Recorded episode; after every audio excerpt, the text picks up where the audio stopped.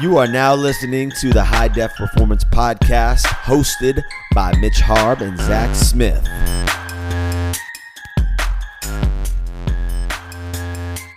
All right, we've got Dr. Anthony Yee on the podcast today. He is a foot and ankle surgery specialist, and you've got an impressive resume. When you read through, I'm like, man, you've basically checked off all of the coolest schools to go to.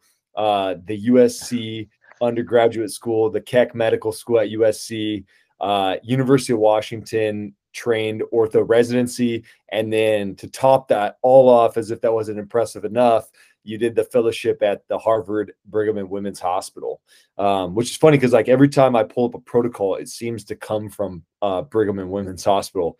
Um, so I know they're doing a lot of great things in surgery and in rehab. Um, so welcome to the podcast. Oh, thanks so much for having me. I'm excited to be here and um, very flattering. Um, but you know, I'm very grateful to have had the opportunity to train with some awesome mentors at all those places uh, certainly. Yeah, and and so to jump right into it, you know, we had kind of messaged a little bit earlier today, and and I wanted to get your thoughts because there's a lot of uh, injuries that are happening currently, and we're going to drop this podcast ASAP because um, I want to talk about some some injuries that you know some other people may have had that are listening to the podcast or or maybe going through right now, and you know, we kind of mentioned Patrick Mahomes.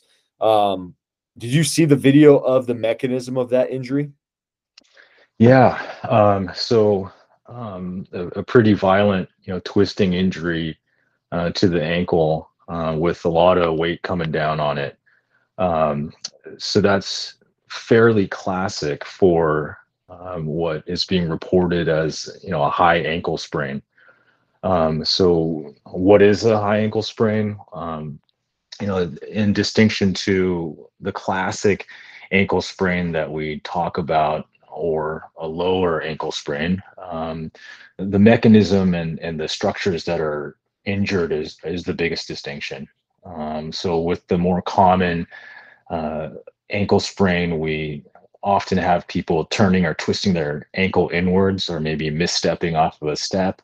Um, or maybe they're on turf running around and they twist their ankle. And this is a little bit more of a lower in energy injury in general um, and with injuries to a different set of ligaments than what we generally talk about when it comes to a higher ankle, ankle sprain. Um, higher ankle sprains are generally a little more um, higher energy with the ankle in an up position and violent twisting inward or outward.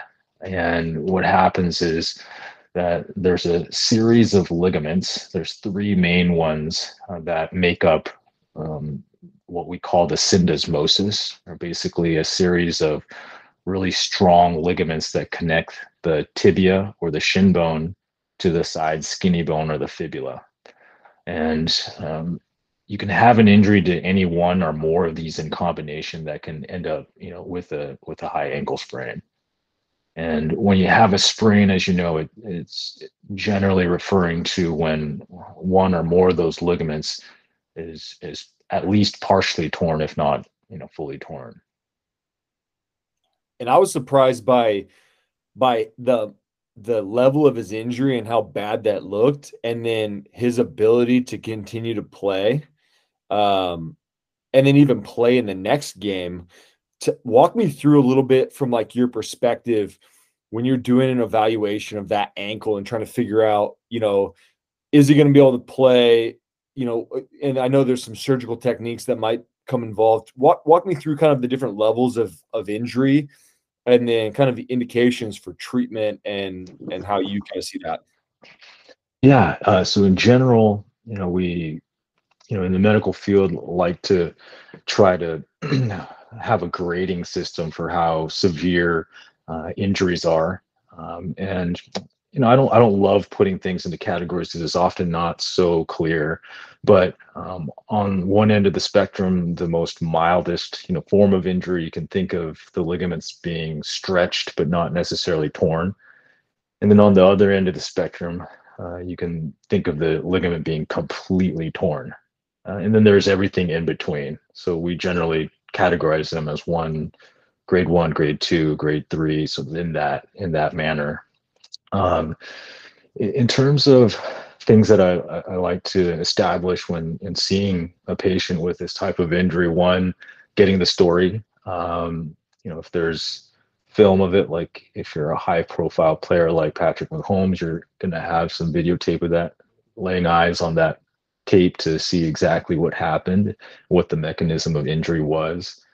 Um, and then directly just getting your hands on the patient, uh, taking the feel, seeing where it's painful, doing specific maneuvers. For example, there's something called a syndesmosis squeeze test. So literally trying to, in, in your hand, squeezing the tibia and fibula to see if that elicits pain overlying the syndesmosis. Um, there are, are, other different special tests that you can perform uh, during the physical examination as well. And then the other, on the other um, uh, aspect of examining the patient in, includes imaging. Um, I think the an important first step is getting an X-ray. Uh, an X-ray is not always going to give us all the information that we want, but it does a really good job at determining if there's an associated injury, like a fracture, for example. It also helps you to determine if the relationship or the position of the tibia or shin bone and the fibula are correct. In some cases, I've seen it you know very clear that there's an there's a syndesmosis injury that's very clearly unstable just looking at the x-ray because they're not in the correct position but most of the time the x-rays are probably not going to give you necessarily all the uh, information you need um, and so the step up from there would be getting an mri and as you know that gives us a really good look at uh, the soft tissues, including the ligaments, and you can see exactly what's injured and, and what's not. Yeah, no, that makes sense, and and I think that's probably the advantage of these NFL players is you know they've got X-ray usually on site at the uh, at the stadium, so they can at least get an idea that we're not going to put this guy back in the game with a fracture in his leg, and then you know obviously they're probably just taping the heck out of that thing to make sure that at least his ankle isn't rotating at the at the lower end as much so that you know maybe it won't put as much stress on on that. But but really um that it's it's funny because like high ankle and low ankle the general public seems to not probably understand the difference because it is it is kind of confusing. And so the the the low ankle you know is kind of as you said r- right where the foot connects to the ankle and then this is up in a little bit shin up into the shin. How high up into the shin are people typically feeling the pain of that of that high ankle sprain? Generally um, it it's usually sort of at the midpoint of the leg and down towards the ankle that seems to be the most painful um, however there there can be different variations of this injury for example um, there can be a fracture up top um, at the fibula just below where the where the knee joint is um, and then the that membrane or ligament that hold, holds the tibia and the fibula together can tear all the way down towards the ankle. Um, and and um, I actually had that injury in high school. Um, but uh, yeah, that uh, so there are different variations. Um, so you can have an high ankle sprain in isolation. You can have a, a whole host of different kinds of fractures uh, accompanying it as well. Um, but in general, the pain seems to be mostly concentrated sort of right in between those two bones, sort of halfway and, and down towards the ankle. Yeah, yeah, absolutely. And so with that, once you know, obviously Patrick Mahomes, he's he was able to play. He didn't, to me, didn't look as mobile as he normally is. Didn't have as good uh, of plant. And I, honestly, frankly, I was pretty surprised they didn't have an MCL injury on top of and maybe he does and and they're just like the the high ankle sprain is worse maybe he got a low grade but the way he got landed on was definitely also could have been a uh, mcl uh, mechanism in my eyes too um but he obviously didn't need surgery but there are some surgeries to repair these correct like the the tightrope and and those can you kind of talk about that a little bit yeah, absolutely. And I think you make it also just to piggyback off of what you just said. I think that's a great point you know um, it's easy to focus in on one part of the body when there's an injury but always really good idea to maintain vigilance and make sure that there's uh, not an injury elsewhere especially when there's a really big injury that somewhere that can distract from pain elsewhere so that's a really good point Uh, and certainly an MCL injury, you know, could have happened with that sort of mechanism, as you pointed out. Um, in terms of surgery, um, so know, going back to you know the the spectrum of uh, or severity of injury that we're talking about, and in some cases, it's very obvious that the syndesmosis or high ankle sprain is so severe that it's it's very unstable and that someone's just not going to be able to carry on doing what they're doing without a surgery.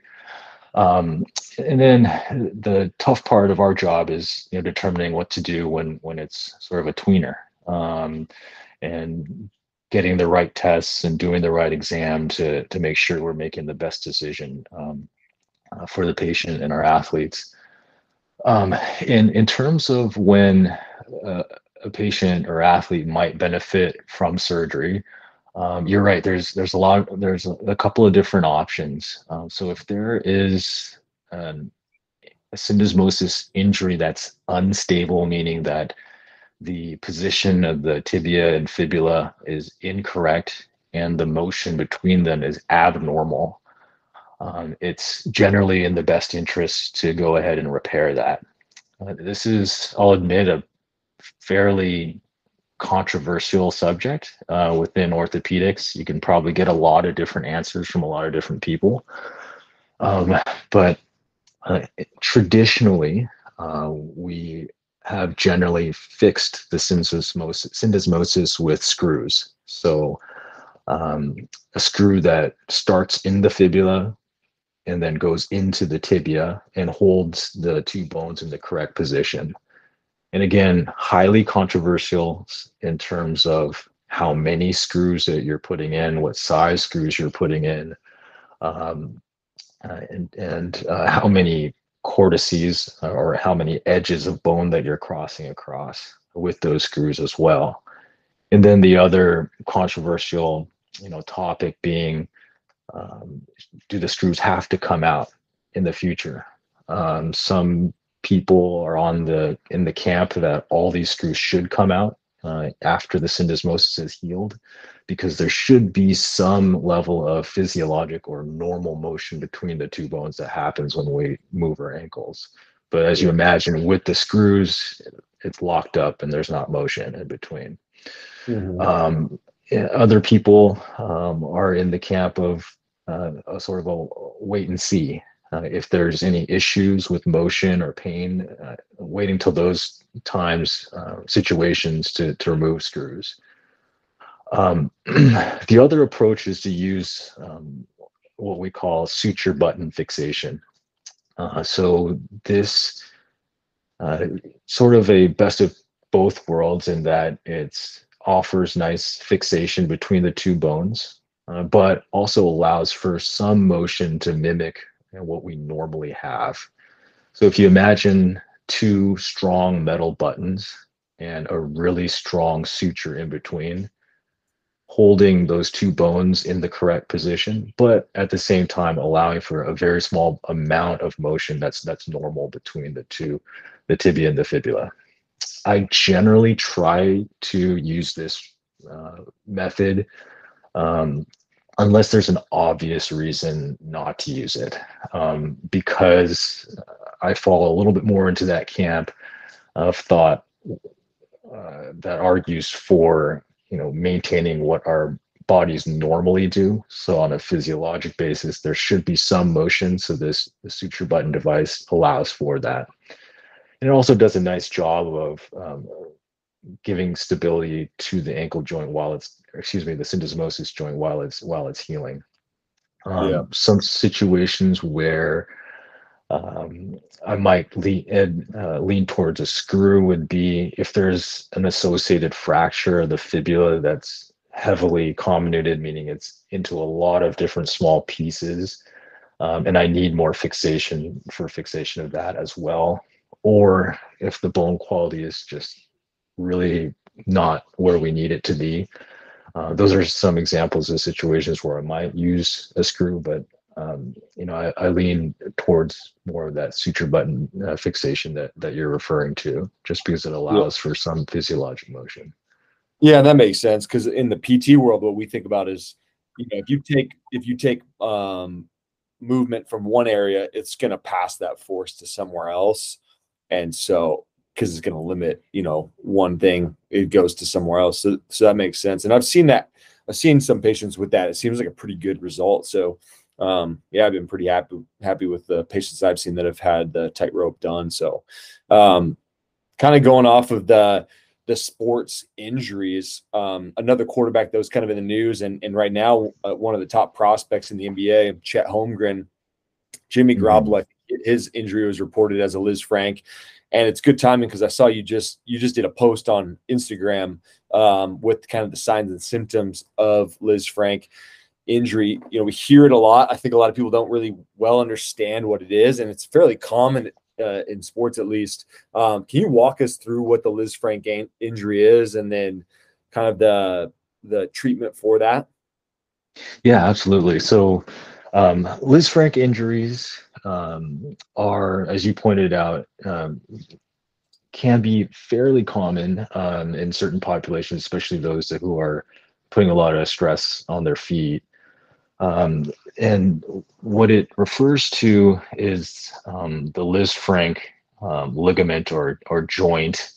Um, so they're in the middle of the foot, you have you know five metatarsal bones. So just like your hand, if you flip it over sort of towards the middle, the long skinny bones, those are called the metacarpals in your hand and the foot, they're metatarsals.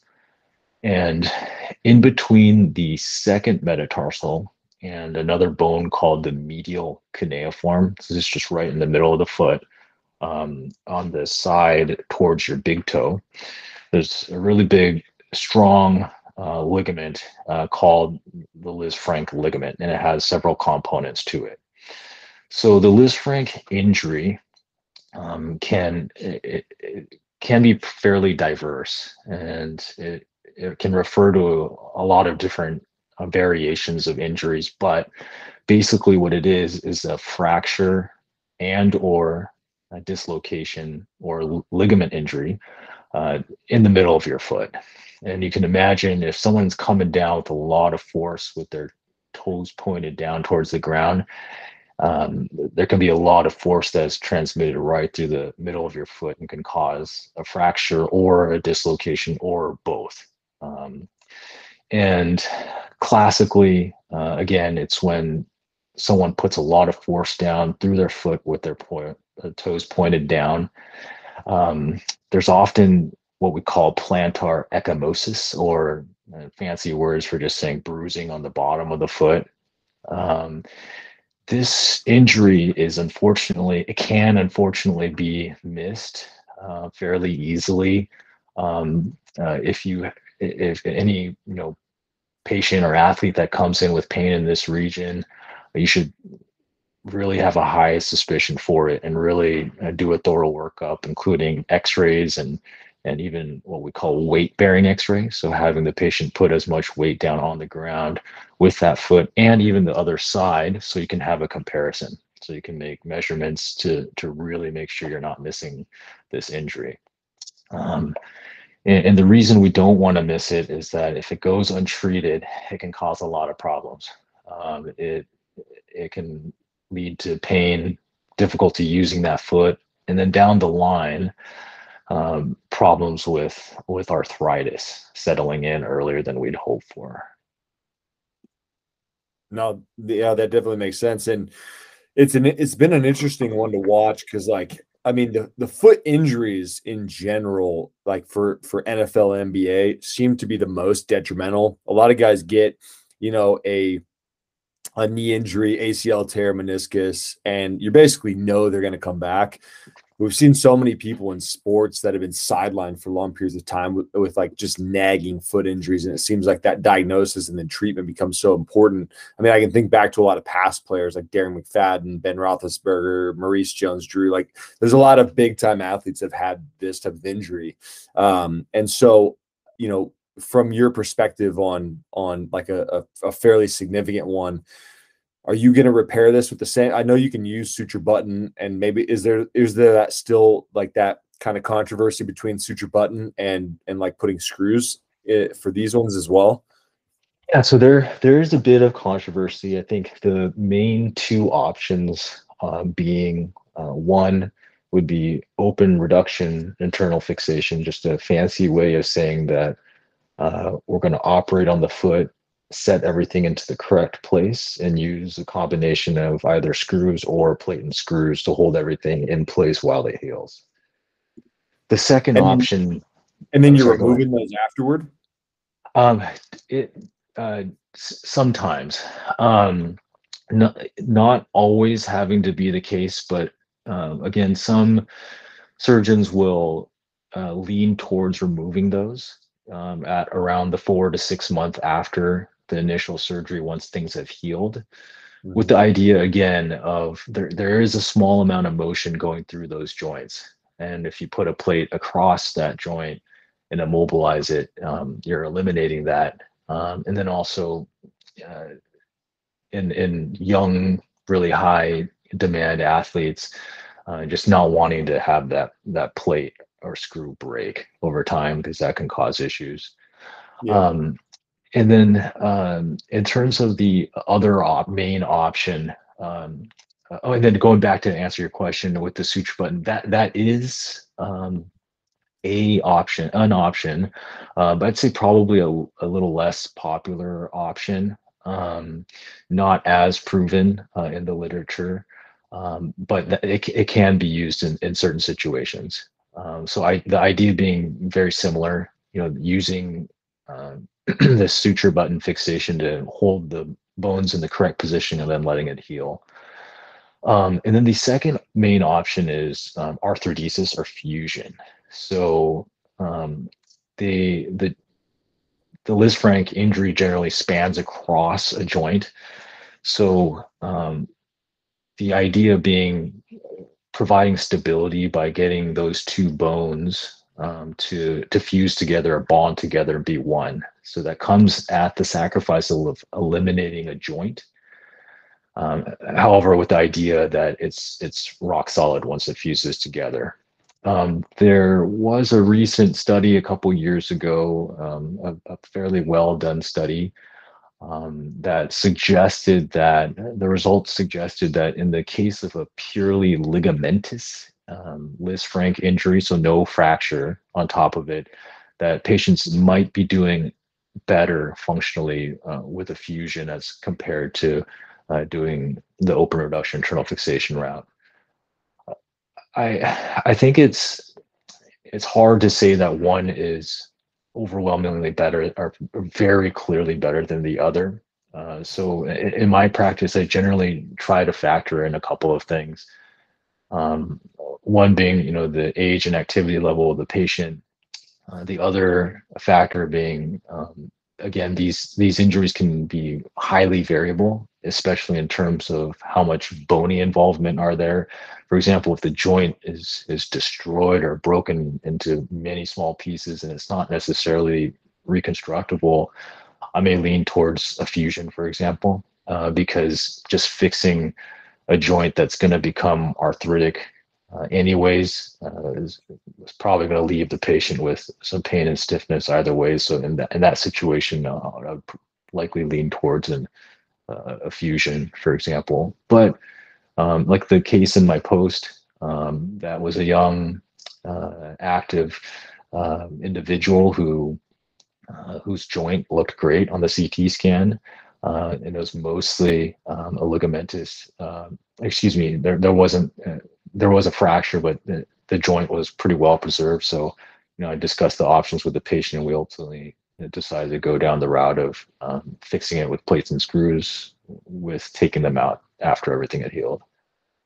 Gotcha.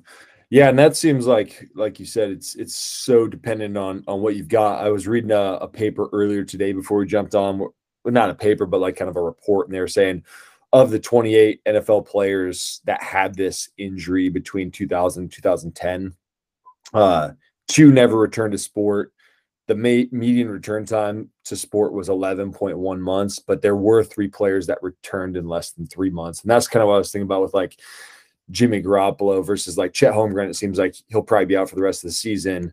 Jimmy Garoppolo, they said he was starting to practice this week. Potentially, if you, they would have been able to make the Super Bowl, he would have been available as a backup, but there would have been obviously certain risks.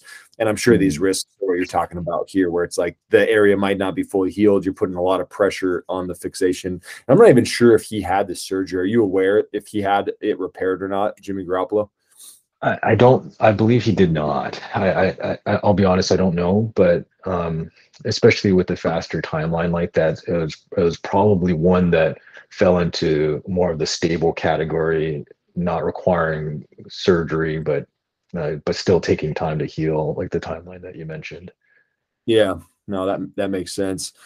Um, I want to move on to uh to some minimally invasive ankle surgery stuff because this, you know, when I first talked to you on the phone, we, you know, we kind of discussed some of this, and it's an interesting topic because you know you you hear a lot of uh, spine surgeons and they like to uh, advertise minimally invasive uh, surgery, and obviously, if you if you're a, a consumer, you know, and you hear oh, do you want the really invasive surgery or the minimally invasive surgery? Most people are probably going to opt for the uh, minimally invasive surgery.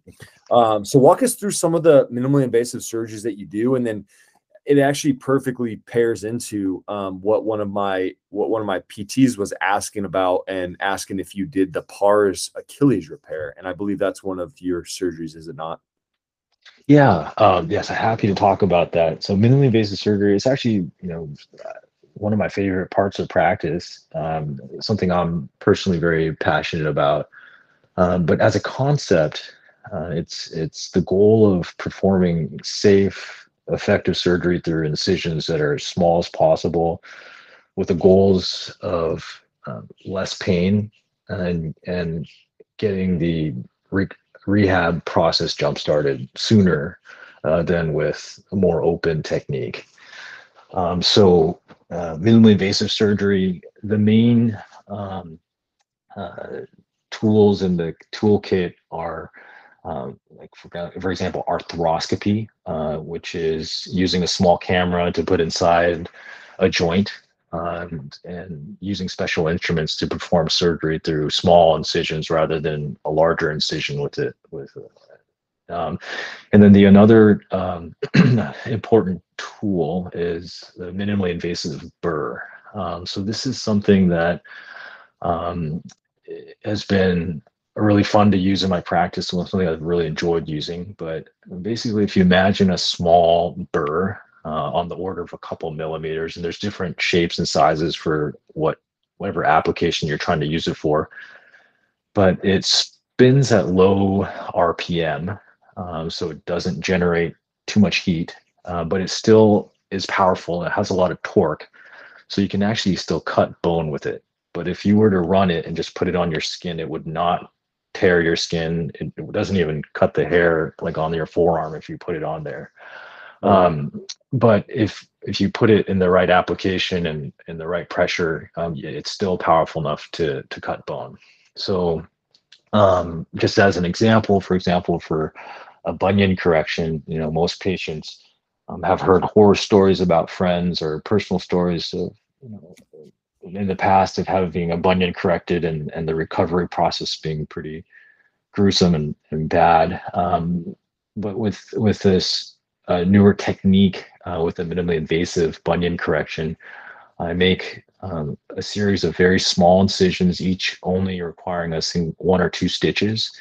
I can use this burr uh, to perform what's called an osteotomy, so a controlled cut of the bone to change the shape of the bone, and then use screws to to fix and hold it in place. Um, and it, has been a game changer. You know, in terms of recovery, I, I let patients start walking on it the day after surgery in general with a special stiff shoe called a post-op shoe.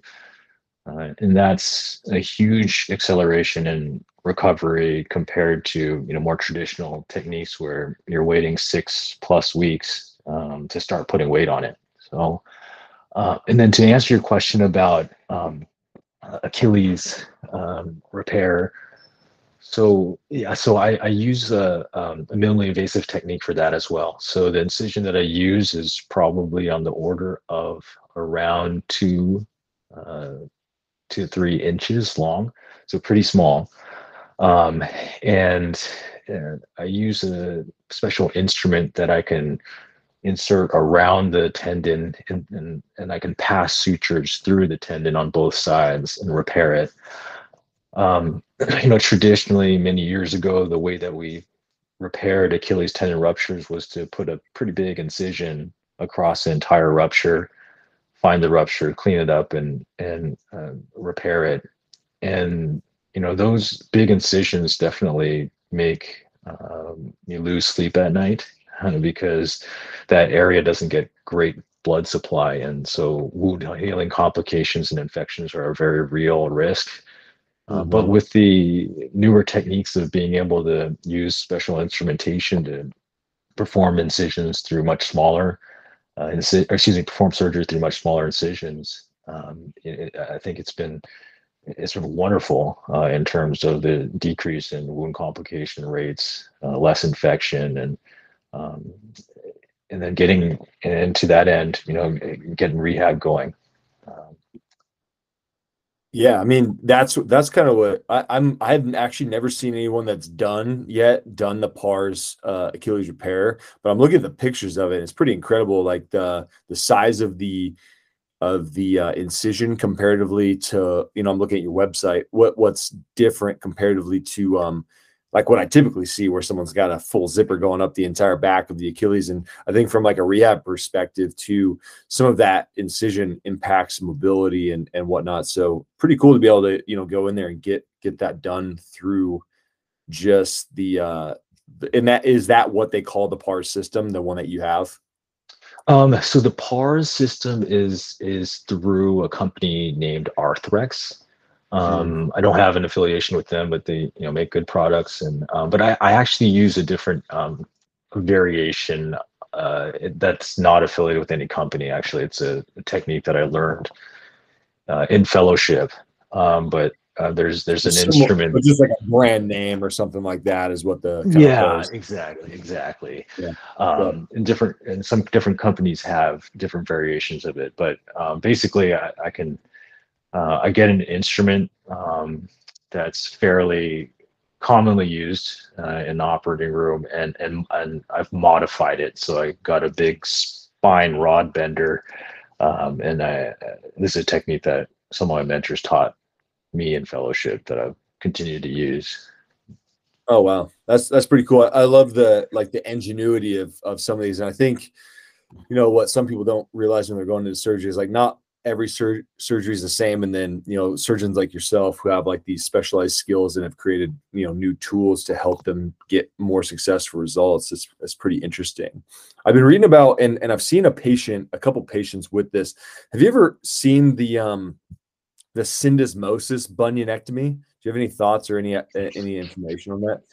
Yeah people kind of um, with with the same kind of it's not like a button and suture but it looks very similar yeah, so you're exactly right. It's actually just a smaller version of the suture button fixation that you'd use for the syndesmosis injury. Um, and the idea is um, some of my mentors, again, in fellowship, were um, big proponents of this and um, put out a, a, pretty well done research study on it as well.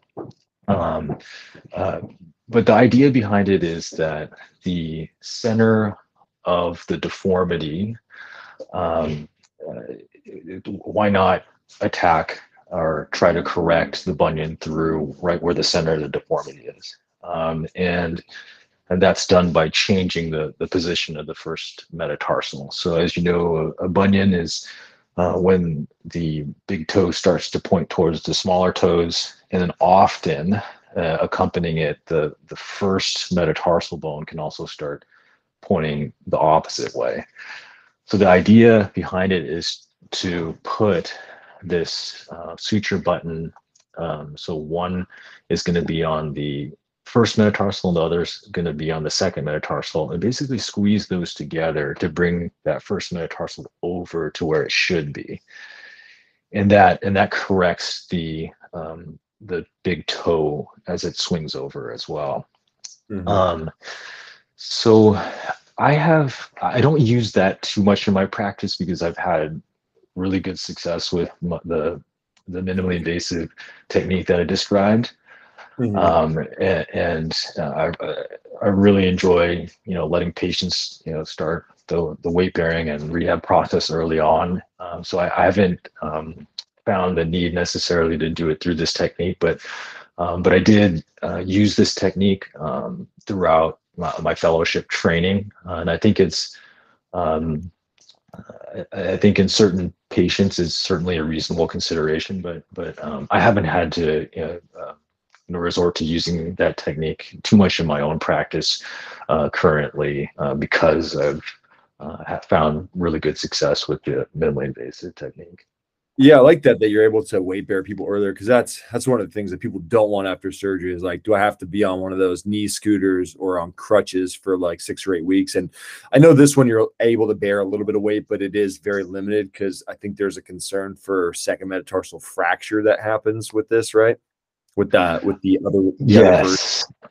So with the suture button fixation of the tightrope correction of the bunion. Um, there are cases of second metatarsal fractures and uh, second metatarsal stress fractures also. Um, and and one of the things uh, when we when I looked through some of the studies and talked to some of my mentors who uh, did the, did this technique a lot um, was uh, the, the technique is really important. Um, so um, in terms of so you do have to put a, a wire across the first and second metatarsals uh, and then you drill over those wires and then you put the suture button across. Um, and so the placement of that wire is very important.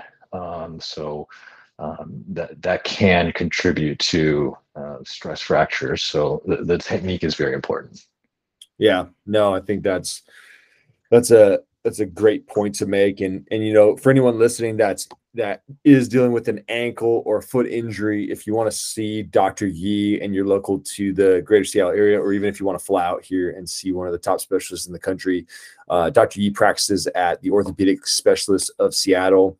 Um, we'll kind of link up your uh, website anthonyyeemd.com um, you can also find him at the orthopedic uh, specialist of seattle website um, I've been really loving the content you've been posting. I've been uh, been watching everything you post. I have the alerts up on your posts, so I'm seeing everything. Uh, Anthony Yee MD on Instagram. Is there anyone anywhere else you want people to be able to find you uh, if they're listening to this podcast and they're interested in getting um, some some info from you?